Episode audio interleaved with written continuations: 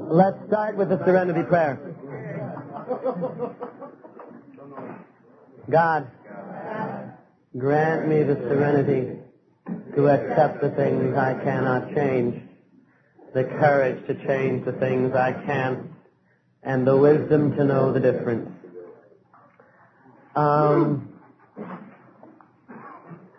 last session.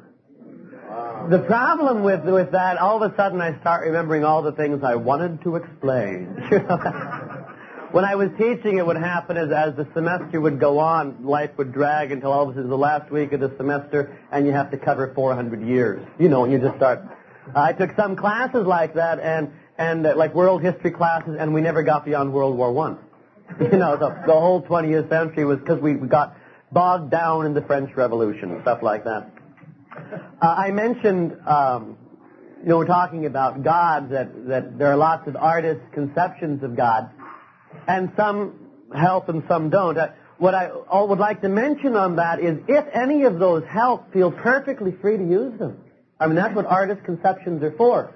And if you visualize God as being male or female and that works for you, sensational. Believe me, God understands, you know. And if you like burning bushes or if you like seeing God as light or if you like looking at God as a color, whatever works there is fine for you. But don't be surprised if some kinds of art turn some people off. Like I find it uh, there, there's an Italian Renaissance style where there are these awfully fat, chubby baby Jesuses that just kind of nauseate me. And um, uh, there's and also blonde-haired, blue-eyed Jesuses do nothing for me. I just figure a Swede painted that, you know.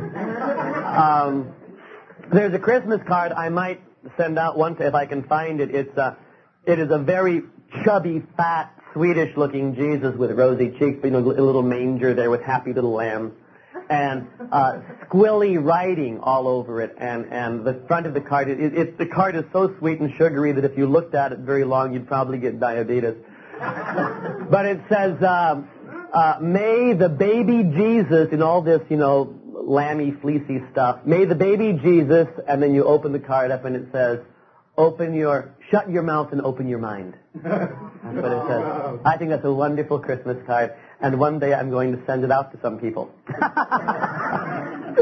um, there's another one, um, and it's it's used in Catholic circles frequently for the Sacred Heart, which is a, a whole special kind of devotion in Catholicism, and it's I think it's a 17th century Portuguese artist, and it's a picture of Jesus with very long hair and very elaborate hands and the Sacred Heart wearing these green and red robes.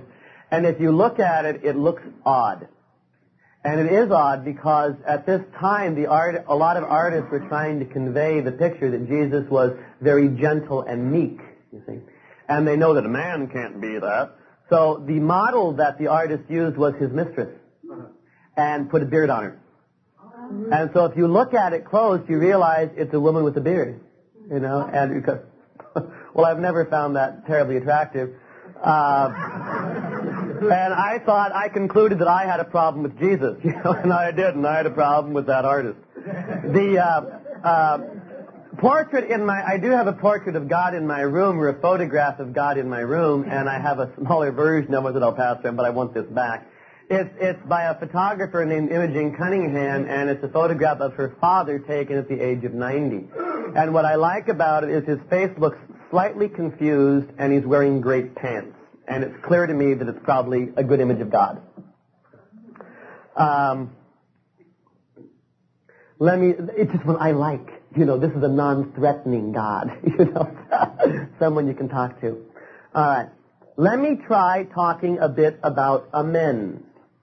What are we talking about? The step says, eight, made a list of all persons we had harmed and became willing to make amends to them all. Nine, made direct amends to such people wherever possible, except when to do so would injure them or others.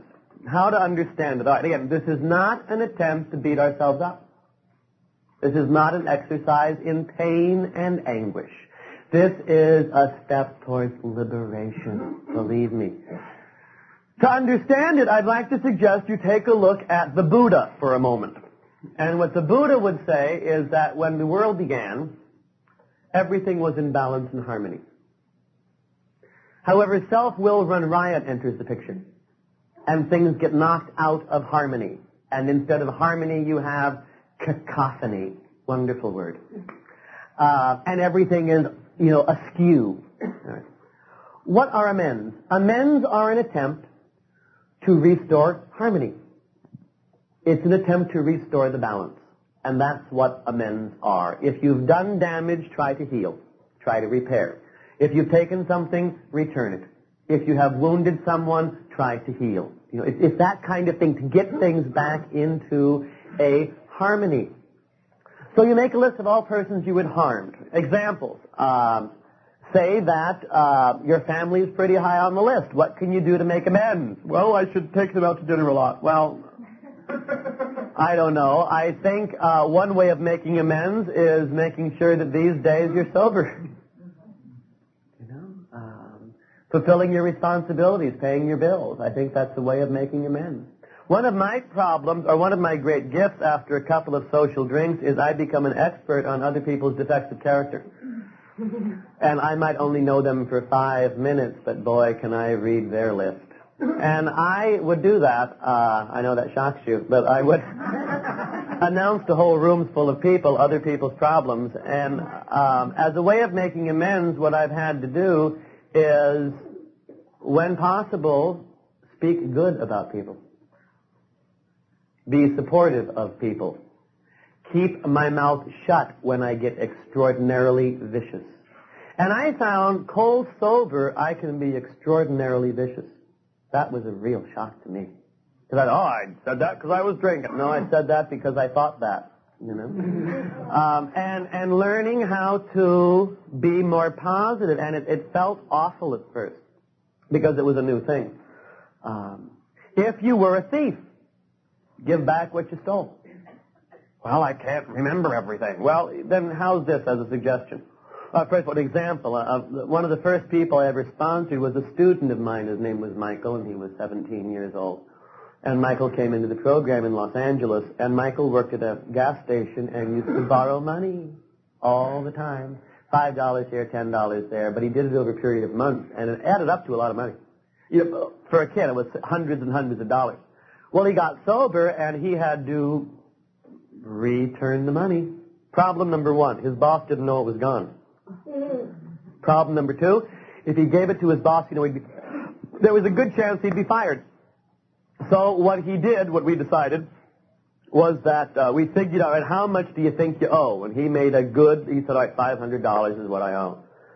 So he would get paid every two weeks, and when he would get paid, he would, you know, cash his check and take a $10 bill, which he could afford, it was affordable, and he would put it in a plain envelope and type the guy's address on it and mail it to him with no return address, with no explanation. So that every other Monday in the mail, this guy would get a $10 bill. Drove him crazy.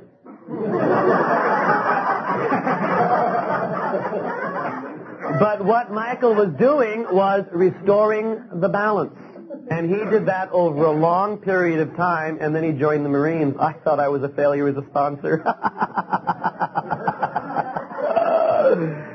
Uh, and he told me they even have meetings at Camp Pendleton, you know, which I was glad to know.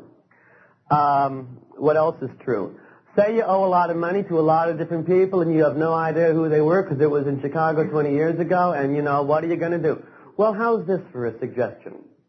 Make a good, honest estimate on what you owe. And then look around your community for an agency that could desperately stand an extra 20 bucks a month. You know? That extra 20 bucks keeps some places open. Like what? Well, look for places dealing with the elderly or battered children or kids with cancer. You know, there are lots of agencies in this day of volunteerism when federal and state money is being cut left and right that have to close its doors unless local supporters come to their aid. This is an area, I think the amend step is potentially a tremendously important step to helping the community. Restoring the balance. Now in this step, I think this is the first step where the use of a sponsor is absolutely crucial. The others, I think sponsors may be helpful, but this one is crucial because you're making judgments here not only about yourself, but about other people's lives in making these amends. And in, with people I'm involved with, I'm a lousy judge. I need to have some, who should you choose as a sponsor? Find someone who has both feet on the ground. You do not need a sponsor with brilliant insights. You need a sponsor who's practical. At least I sure do. I also need a sponsor who doesn't panic easily. That's one of my requirements.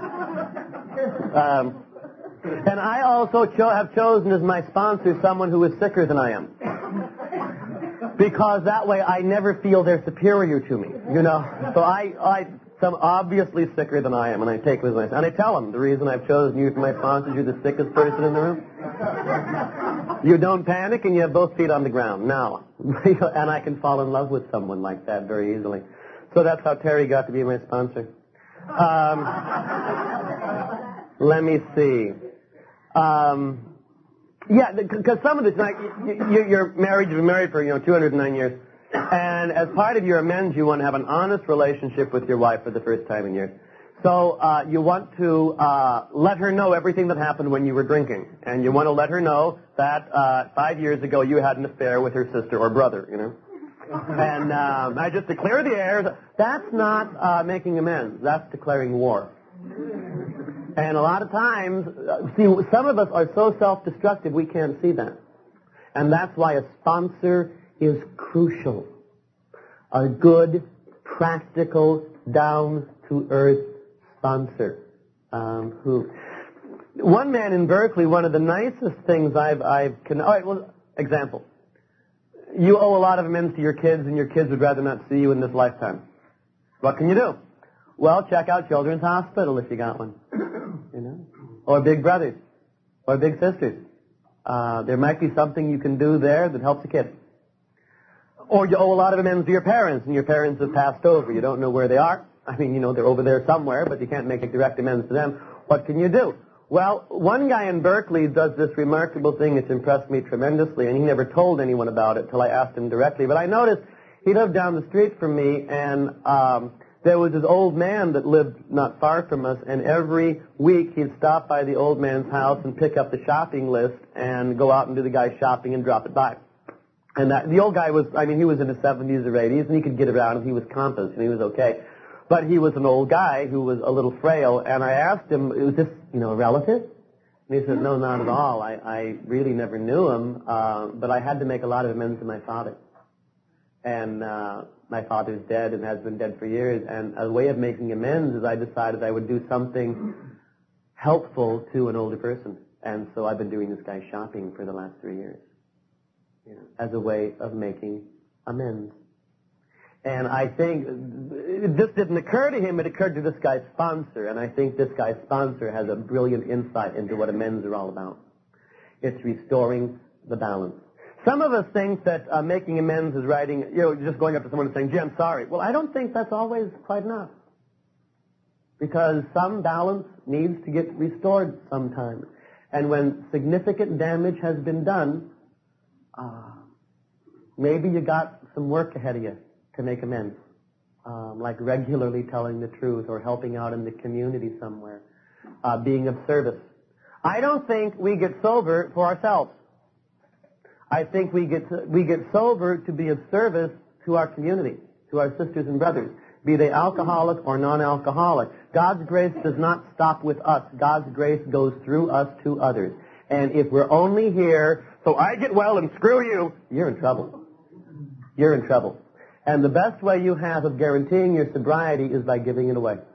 And that might mean working you know, with, with some place once a month or once a week where people are in need. Seems to me. Step 10, continue to take personal inventory and when we were wrong, promptly admitted it. I think the most significant uh, word in that step is the word when, not if. When we were wrong. Some of us think that sobriety means infallibility. It doesn't. We're wrong about lots of things, lots of times. And to be able to promptly admit that, you'll surprise all your friends. Step 11. Sought through prayer and meditation to improve our conscious contact with God as we understood God, praying only for knowledge of God's will for us and the power to carry that out. Hmm. Want to say a couple of things about prayer. prayer is communication. Sometimes prayer can be very chatty. It's like uh, the model I use is two friends talking. Uh, sometimes you get together with a friend and you talk till four in the morning about everything imaginable. Other times you might drive from here to LA with a friend in a car and in the course of, you know, hours and hours of driving you might exchange five words. Both of those are communication. Silence can be communication. You communicate in lots of ways. But in terms of prayer, in, in communicating with God, I, I mentioned the other night that a lot of prayer, I think, is quiet. Prayer can be conversational. Prayer can also be learning how to listen. Uh, one of the lines from somewhere in, in the Hebrew scriptures reads, Be still and know that I am God. Just to be still. But the mind does all kinds of stuff, as you know. And, and a couple of suggestions on prayer. Number one, sometimes um, when we're in prayer or just, you know, up and around in life, we feel sensational, spiritually great. The spiritual authors call this consolation. And it's one of the movements of the soul. Consolation. In fact, some of the spiritual writers will maintain that even when, for instance, you pray or, or you're at a moment of, of listening to music or watching the sunset and you suddenly find yourself crying, that's also consolation. Because it is a, it, it's somehow it, it feels real good to cry, you know, just to let all, consolation is all. But there's another movement of the soul in terms of prayer and spirituality, which is called desolation. And that's when you don't feel good. When you pray, you don't feel close. You feel alienated distant. You don't feel God there at all. You feel abandoned or you feel wrong or you feel bored or you feel dumb. That's all desolation. Well, what's that mean? It's just another movement of the soul. It doesn't mean you're bad. It doesn't mean you're wrong. It doesn't mean you're doing anything wrong. Souls go from consolation to desolation on a regular basis. That's the movement. Well, what should you do?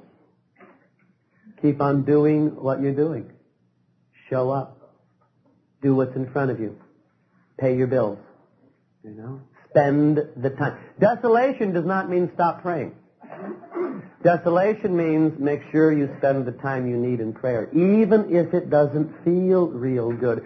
Teresa of Avila, who was no slouch, um, 7th, 16th century, Spain, she, she says that when she began prayer, she entered a world of desolation, which remained with her for 23 years. 23 years non-stop of desolation. Well, what did she do? She kept showing up.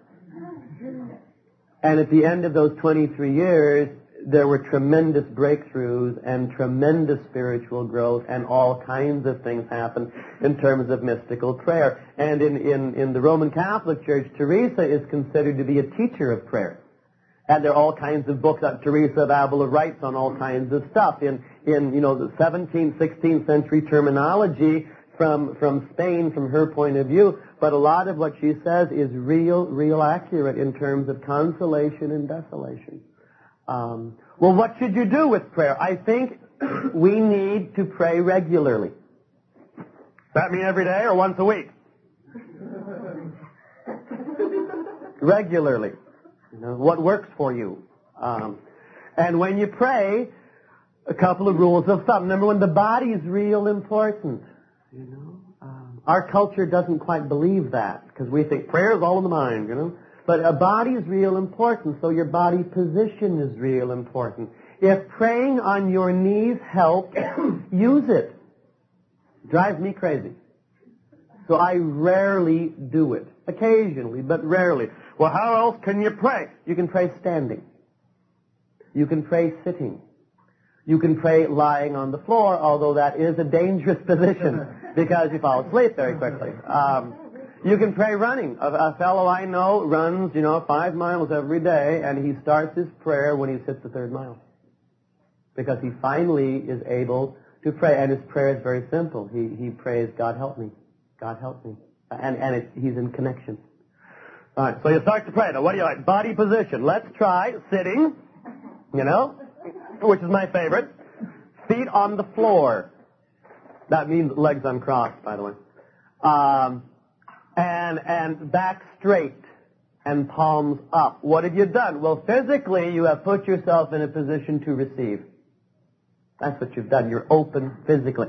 If you pray like this a lot, you're blocking just a little. so, and then what do you do? Well, the first thing you do is become aware of the fact that you're not alone in the room.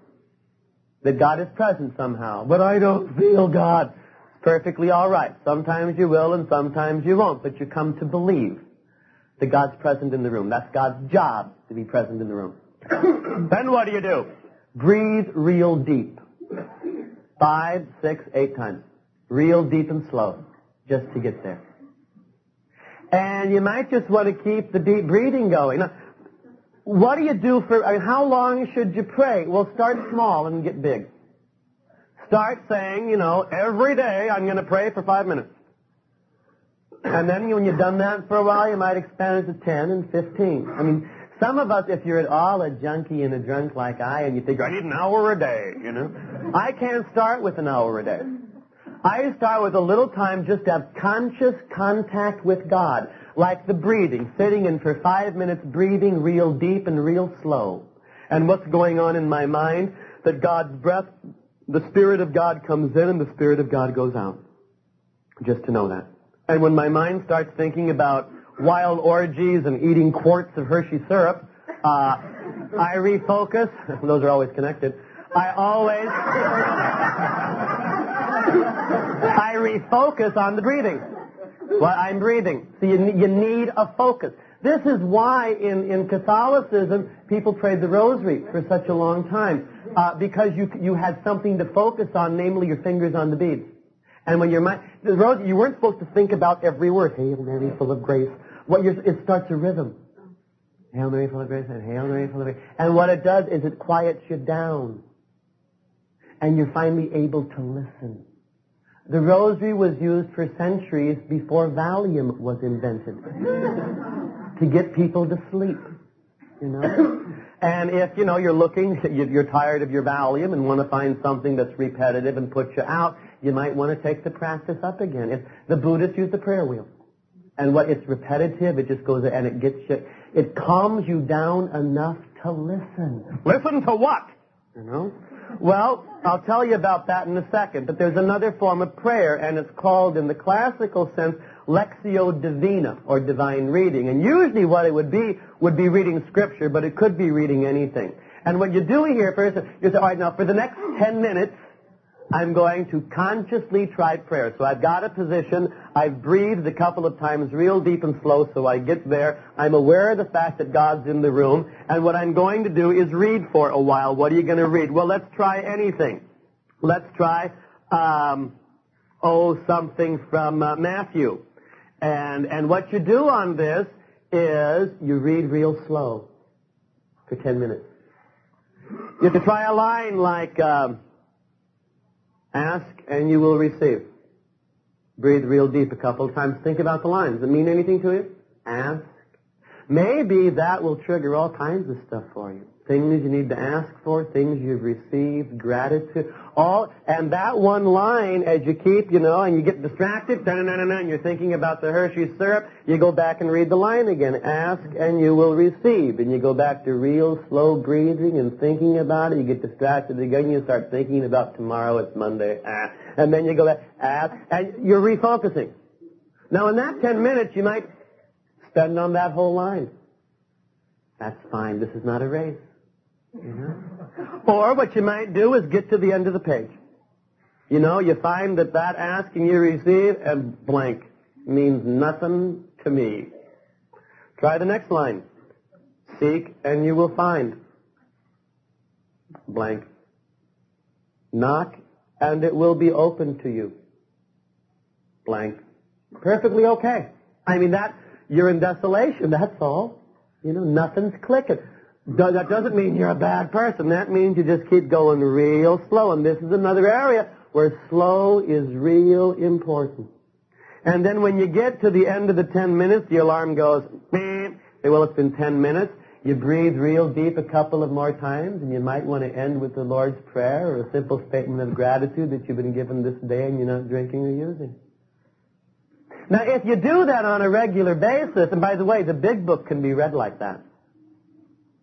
You know, the, the Long Island phone directory can be read like that. You know, the purpose slowing down. Now it says here, you know, when when you you're asking to hear, you know, what's God's will and so forth. Well, what happens if you're learning how to to pray like that? What are you going to hear? Well, you probably you probably won't hear anything during that time of prayer. You might, but you probably won't. But what will happen is you'll go to a meeting two days later and the topic will be your obsession. you know, that's what will happen. Or all of a sudden you'll meet someone who has exactly your problem, or you'll be in the Safeway market buying broccoli and you'll overhear two people talking about your situation and how you can solve it and they don't even know they're doing it. What you do is you're getting ready to hear someone be of service to you, someone help you, someone give you an answer. And before we're just too blind and too busy to notice. Prayer is a wonderful way of slowing down. And I think making a decision to pray regularly is making a decision to waste time with God. Which is almost un-American. Because we like being productive. And one of the things we don't like about prayer is we don't seem to be doing anything. Well, you're not. You're learning how to receive. And, and it's a school. Prayer is a school. And you learn in prayer lots about yourself and lots about the movements of your own soul. Some people I know who take this kind of stuff very seriously keep a prayer journal where they keep track of their distractions and the movements of their soul. Uh, and it just, just so something they can they can refer back to or ideas that occurred to them. You know, it's nice stuff. Well, what we pray for here, it says right in the book, is praying only for knowledge of God's will for us and the power to carry that out. So what's God's will? Ah. Well, I'll tell you, this book called the Bible, which is not a book but a library, is filled with women and men struggling exactly with that issue. You know, what's God's will? And the book tells us something about it. the book says on page 133, we are sure God wants us to be happy, joyous, and free. That's God's will for us. And also there's a funny line in here that I think, um, you know, coming out of Akron, Ohio, white males in the 1930s need to be productive. And um, during the Depression, so they have a line in here that says, so we think cheerfulness and laughter make for usefulness. Practical, right? It's not just that cheerfulness and laughter feel good. They couldn't say that. It's useful to be cheerful and laugh. You know, it's productive stuff, America. Um, I thought one of the reasons, by the way, I mentioned earlier about the financial security and stuff. One of the reasons I love Alcoholics Anonymous is because Bill Wilson and Dr. Bob Smith never got rich off this program. Bill Wilson, after he got sober, never held down a steady job. He had to rely on his friends for years, and it embarrassed him to tears. And he'd keep on coming up with schemes, and they'd never work. You know, I love that. And Dr. Bob was a proctologist that shook a lot. Um, the problem with happy, joyous, and free, if you try to be happy, joyous, and free, it's not going to happen. That, that's the paradox, though. Go to Disneyland sometime and look at all the people trying to be happy. You know, you're standing in line waiting for that 10 seconds of thrill, you know. Happy, joyous, and free, and you should probably look those words up in the dictionary when you get a chance. Uh, these are results of doing God's will. People who do God's will are happy, joyous, and free. There is uh, one of the, the saints of, of um, uh, the Christian church says that uh, joy is the infallible sign of God's presence. And usually a person who is joyful would not tell you that. But if you know a woman or man who is truly joyful, God's present in some way in that person. You know, there's an intent. Now, what if they aren't churchgoers? Pay attention to that. Isn't it interesting how big God is? You know? um, what else is true? Um, happy, joyous, and free. Well, what's God's? I, I, I have a couple of suggestions on God's will. I do. Um, I think God's will has a lot to do with choice. We have to make choices. What's God's will for us? Well, rule number one. I think that very frequently God's will is possible. Let's start with that. Now that surprises most of us right there. If it is impossible, you don't have to do it. Okay? Is that a new thought? Al-Anon, do you hear that? to dream the impossible dream. We used to, that's the Al-Anon theme song. I mean, we thought that was real life. That's not real life, that's Hollywood, you know, and it's real, you, God's will is possible. Okay. Number two, God's will is reasonable, usually. This is why need to sponsor with common sense. What's God's will for me? All right, choices. Well, um, uh, I'm not sure whether I should move to Kansas or move to Maine. What's God's will for me? Well, I'll stand by the freeway, and if the third car that goes by is blue, I'll know it's Kansas. And if the third car that goes, you know, have you done that one? Um, that's not finding out God's will. That's superstition, is what that is. I think what you need to do is take a look at Kansas and take a look at Maine and say, is it possible to go to both of them? All right. Is it reasonable to go to both of them? All right. Which one reasonably looks up? And then you try one. Let's try Kansas.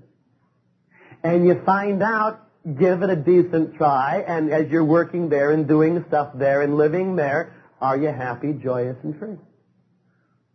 And if you are, it's a good sign. It's God's will. And if you're not, what should you do if you make a mistake? Promptly admit it. and then go do something else. There's a lot of risk taking involved in God's will. There really is. And we all make lots and lots of mistakes. And it's not, you just don't suddenly have this blinding vision where everything's clear. I mean, things are cloudy. We make decisions without knowing all the data. People do that all the time. Welcome to the human race. A lot of us are real afraid to make changes because we're terrified of making a mistake. Well, listen. We have all made lots of big mistakes. You know, tell yourself this can only be a terrible mistake. You know? We've made lots of those. We'll continue to make lots of those and relax with it and go on with your life. And if it's a terrible mistake, admit it and go do something else. Should I be a doctor or a lawyer? Try one. Well, is it God's will that I go to Ethiopia and help with the famine? Tom, how's your Ethiopian? a little weak. Chances are no, you know? I mean, maybe you don't have to go there. Uh, they talk a lot about, you know, growing where you're planted. Woody Allen says 80% of life is showing up. And I think that's about 80% of God's will. I think for most of us, God's will means show up to work on Monday. On time. Pay your bills. Feed the dog. You know? Take some time off. Have lunch. That's a lot of God's will. And it's real boring. You know? unless you realize that you're, you, we're doing what's in front of us. In those times of desolation, in those times of consolation, what should a person who's trying to be spiritual do? Show up. Show up. Tell the truth. And you get better. My sponsor tells me that in his experience, in his experience, uh, spiritual growth works like this. You need a couple of people to talk to two or three or four people. You talk to them regularly. And when you talk with them, talk to them about the real things that are going on in your life. Not the bullshit. But the re- the fears and the anxieties and the terrors and the things that keep you up at night. I mean, the, I mean, the stuff that you don't share. The real stuff that's going on. And when you talk with these people regularly, do it without beating yourself up. I'm no good. I'm a creep. I should have tried harder. It was my mistake. Don't do that. Don't beat yourself up and don't let yourself off the hook. Oh, it was all their fault. I made a. Simply tell the truth. And if you do that regularly with three or four people, you find you grow spiritually. You go through these things. They don't destroy you and you don't drink. But if you keep secrets, or if you throw all your energy into defending yourself or beating yourself up, you stay sick for a long, long time. A couple of years ago, I got involved in a situation that I had condemned people for for years. And when I was involved in it, I said, well, I'm the exception to the rule. You know, I mean, I can do this. I mean, I I know I can do this. I can get away with. It. I mean, I, uh, it's just better. And I had, but all as I was doing it, as my head was doing all this fancy footwork, my stomach kept on going. And what I did was I kept, as I, I was involved in it, defending myself to the max. I, I talked to my sponsor and a couple other people about this, and found out that I was not the exception to the rule. You know, this doesn't work for me either and and I was able to walk through it without dying of embarrassment and admit mistakes were made. And pain and pain was caused, you know, and some confidences were broken, and it was awful, and we walked through it. And and I'm very grateful to the fact that I had a couple of people to talk to. Um, well, what about just me and God in the room? The only difficulty with that is God doesn't usually say bullshit. What God usually says is, well, give it a try. you know? You know? I mean, um, I think in many, many ways, my understanding of God is God is the perfect Al-Anon. Perfect Al-Anon. If you need to cut off your foot, God will say, cut off your foot. You know? And God will let you get real sick and tired of being sick and tired. And God just God loves a lot. And, and uh, it's like the story of the father in, in the prodigal son story. Uh, that father, most willing to be of assistance to both children, but both children were busy being creeps, and the father let them be creeps. God is a perfect Al-Anon. You need a woman or man you can stare in the eye with and talk directly to. Why? Because that's the way people function. Everybody needs someone to talk to. The Pope himself has a confessor. Now, I've applied for the job.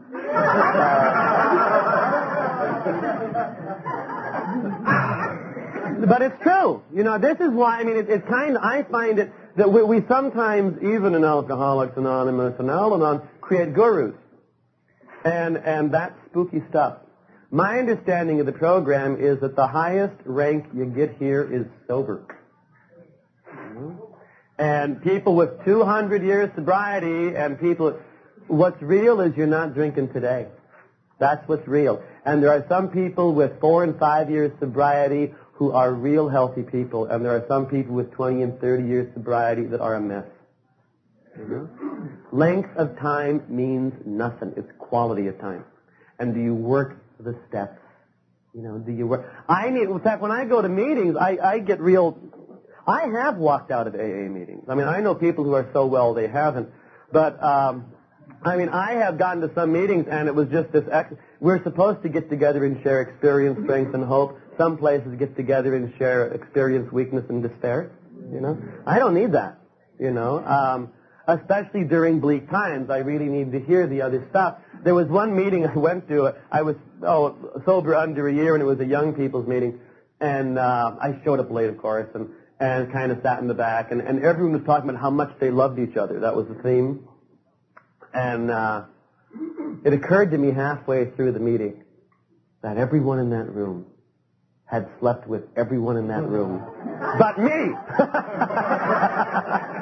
so I walked out.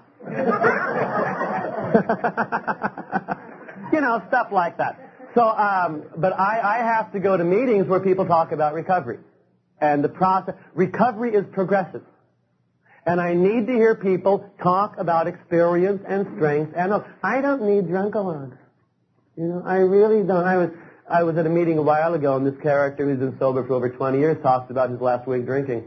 I'm not interested, thank you. You know, I mean, um, I, I would love to have heard about what it was like to be 20 years sober. You know, what's going on today, gang? You know, uh, but that's a quirk of mine.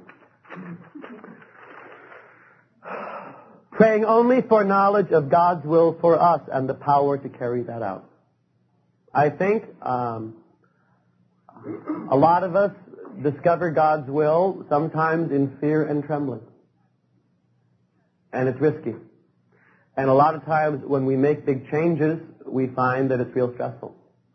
And a lot of times God's will consists of making changes, letting go of old stuff and going somewhere else. You know. New occupations, new jobs, new relationships. Step 12, having had a spiritual awakening as the result of these steps, we tried to carry this message to alcoholics and others and to practice these principles in all our affairs. I think our process is one of waking up, spiritual waking up inside. I'm a slow waker-upper. Uh, some people wake up real fast. Um, I get a little nervous around them. I mean, even physically. I, uh, for a while in college, I had a roommate who, when the bell would go off, he was doing push-ups before the bell had finished, and I sued for divorce. I, it made me real crazy. I mean, I, I like the kind of, I need about well, when when my life is fairly normal, an hour or two of just you know buffer zone, you know, before I dash into the day. Um, well, it's true on the program for me too. I'm continually waking up. And it is an ongoing process of waking up, and it's like an onion. I mean, you get one skin peeled off, and another one is there, and that gets peeled off, and issues get a little different, and people get a little different, and they, they and you deal with a lot of problems all the time. And I'm one of, I don't think we solve problems. Not real ones. I think we balance them. And I think with most of the problems in my life, there are healthy tensions. You know? and, and when the tensions are maintained, I'm in pretty good shape. You know, like the need to be with others and the need to be alone. That's a healthy tension. You know, which one's right? They both are. You know, find out which one works for you best. Um, the need to uh, be attending lots of meetings and the need to be working a program, you know, on my healthy tension. You know, the we need to be working on myself, my, the need to be working with other people, healthy tension. Uh, my integrity, my relationship with an organization, a healthy tension. My needs and wants versus the needs and wants of other people in my life, a healthy tension. And we balance those. Sometimes we give more to one and sometimes we give more to the other. But there's a balance. And, and the more awake I get, the more I realize that. And the awakening occurs as a result of these steps. A couple of years ago, I had the great good fortune to be involved with uh, my first shrink sober, as a matter of fact, Leonard. He and I um, took a class from the Orthodox rabbi of Berkeley. Now, the Orthodox rabbi was no screaming liberal, I assure you. I mean, was, although he had a beard. Um, and, and he would teach classes like on Tuesday nights, and we'd go there, and his father was a rabbi, and his father was a rabbi, and his, it was way back there. And he was telling me his grandfather was a rabbi in a little town in uh, Russia where everyone were, you know, farmers and peasants and, and uh, could read and write, but not much. In his congregation, there are two Nobel Prize winners and 17 university professors. You know, he says, quite amazing, you know. And just the same little, you know, family line, the same little congregation, only the circumstances have changed dramatically. Anyway, we'd go and, and he'd talk about a lot of stuff. I figure, and he knew I was a priest, I figure on that anything I learn about Judaism, I'm learning about my own faith because, you know, not only was Jesus Jewish, but so was his mother, which comes as a big surprise to, you know, Christian anti-Semites. But I mean, you have to reconcile them. Um, so learning about, you know, the, the history of Judaism and, and how the, all the Hebrew scriptures work and the interpretation, how the rabbis see things. So we'd go once a week, and on one occasion, um, uh, this woman, uh, uh, asked the rabbi a question. This rabbi, by the way, he's one of those people who is joyful. There's another Christian saint, by the way, named Irenaeus. He's fourth century from the Middle East. And Irenaeus says that um, the glory of God is the person fully alive. That's God's glory. A fully alive human being. That's what we're about. I think that's what sobriety's about. Back to the rabbi. The rabbi, um, as a teacher, what, what so impressed me, it wasn't just that he was bright. I know a lot of bright folks. And it wasn't just that he taught well. I know a lot of people that teach well. And, you know, some bright people can't teach well at all, and some of the best teachers aren't very bright. You know, it's funny how, but this, bright and taught very well. But also, he treated every person in that class, and some of the people in that class were nuts. As a teacher, I really respect that, because I think that is the mark of a big soul when you can do that. I mean, even the craziest question, he was real gentle with them. Okay. Anyway, this one person asked a question one night. She said, Rabbi, what is a blessing? Now, I have quick answers for stuff like that, because I taught kids for years. And I would say something like, well, a blessing is the good housekeeping seal of approval. You know, next. Um, rabbis, however, do not give quick answers. They answer with questions, like I mentioned the other day, or, or they tell stories. And the rabbi, when asked with that question, stopped for a second and said, When God created the universe, Moses writes that God did it in six days. And at the end of each day of creation, God looked at what God had made and said, this is good. So God created dry land out of the water and said it was good, and God created the big light and the little light, moon and sun said it was good, and the stars. And God created fish and said they were good, and cows and goats and avocados, you know. said they were all good. And on the last day of creation, God created the human being and did not say the human being was good. And the rabbi said, any conclusion? and one of the people in the class said, people are no good.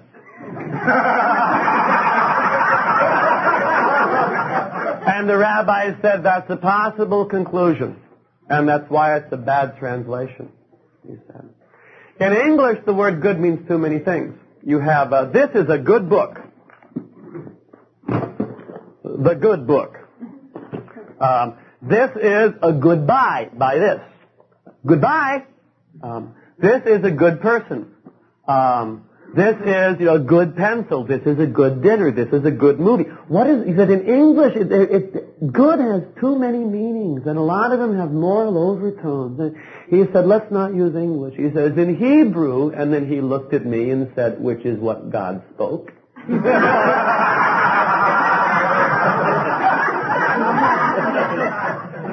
In Hebrew, God said, this is Tov.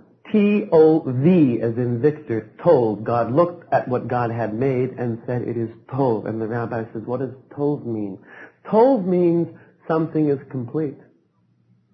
Tov means something is entire. Tov means something is whole. Tov means it is exactly the way it's supposed to be. The moon and the sun are created Tov. They can't be any different. Earth is created tov. Fish are created tov. Cows are created tov. You can't make them more cow, you know. But he said people. People aren't created complete. People are created incomplete. People are created with holes. And he said, in the course of a lifetime, what is a person supposed to do? A person is supposed to get bigger. A person is supposed to fill in some of the holes. A person is supposed to become more of a human being. We're born male, we're supposed to become men. We're born female, we're supposed to become women. You know, it's a whole process of growth in life. We're born, you know, male, female, we're supposed to grow into human beings. And he said, as you travel down life's that road, you know, as, as you're on the path, as you're on the journey, as you're on your pilgrimage, as you trudge the road of happy destiny. Anything that gets behind you and pushes you forward. anything that gets in front of you and grabs onto you and drags you ahead, anything that gets down deep inside of you and kicks and shoves and pushes until there's more room, anything that does that is a blessing.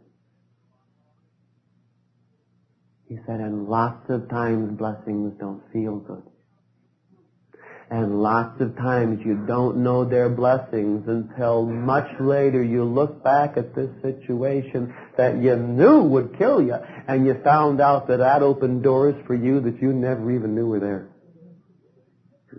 So it's real important, he said, to realize how blessings work. And then he told some stories about that. But when he said that, that was the first time that it occurred to me why alcoholism was the greatest blessing of my life.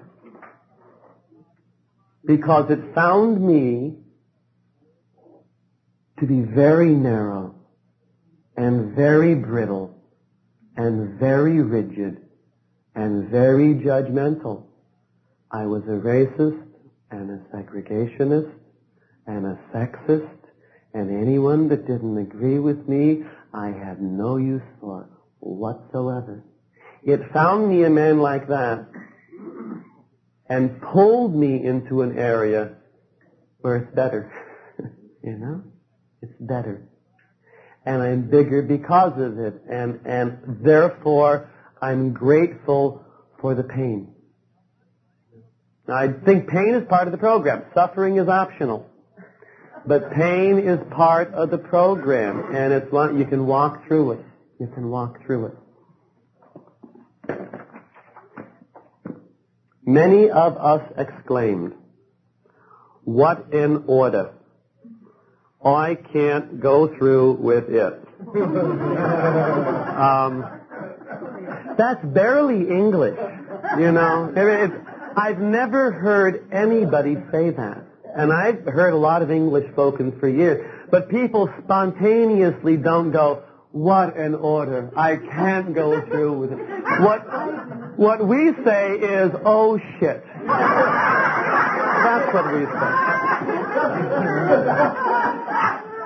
But in books written in 1935 in Akron, Ohio, you can't be that explicit. So they translate oh shit into what an order. I can't go through with it. The next time you're at a public rest home, uh, restroom and feel the need to write on the walls, what an order. I can't go through with it. And everyone will know who's been there, you know? A sober alcoholic was here. I'm so glad. Okay.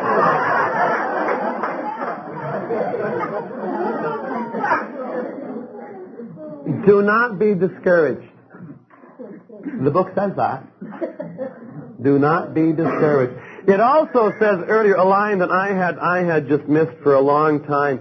It says that folks that have trouble here are naturally incapable of grasping and developing a manner of living which demands rigorous.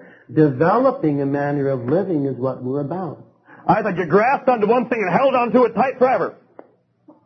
You grasp and develop, which means you have to try some stuff and let some other stuff go and experiment and attempt new things and read a new book and meet people you never would have talked to if you were living a million years. Developing a manner of living. Do not be discouraged.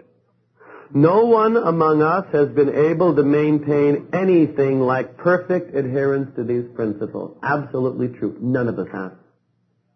We are not saints. Now that's good to know, you know. Um, this, by the way, is not a program for saints. This is a program for self-obsessed, self-destructive, compulsive, crazy people who are amazed that they can get from breakfast to lunch without having a drink or a major obsession about a person. I tell Al-Anon folks, we are one person away from an obsession. we really are. And it it is just as awful as having that morning beer, you know, just to kind of get started. One, I sure am. We are not, if you want to be a saint, there are other places that will willingly take your money. But I mean, just, just do that there, please, you know. The point is, the point is, the point is, we are willing to grow along spiritual lines. Some people aren't willing to grow on spiritual lines. Some people want to plunge right into perfection and judgment. You know? Uh, let them, you know? Uh, but we are willing to grow along spiritual lines. The principles we have set down are guides to progress. Practice makes progress. Not perfect. Prog- we claim spiritual progress rather than spiritual perfection. Spiritual perfection. In my denomination, we did a lot of stress on you got to be perfect at the age of nine. And that created some real unhappy, crazy people for years. You know, be perfect. Um, progress is our most important product. You know? And you see it, you know, as we go along. Um, our description of the alcoholic, the chapter to the agnostic, agnostics only get one chapter.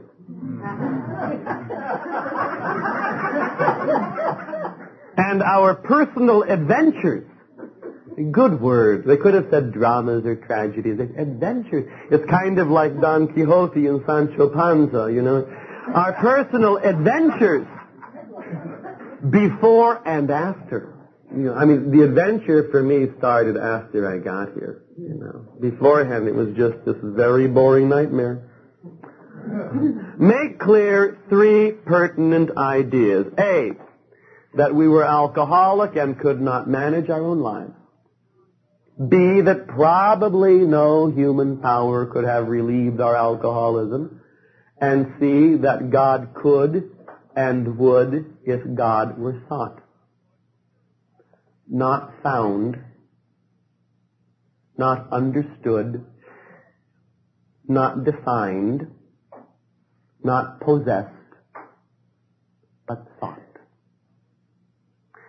And that's the good news. And what we continue to do is seek God and seek God's will for us. And for that we need our own honesty and each other. Because that's how we stumble through this business. And that's the only way I know how to do it. So there. I think we should end with the Lord's Prayer. Wow.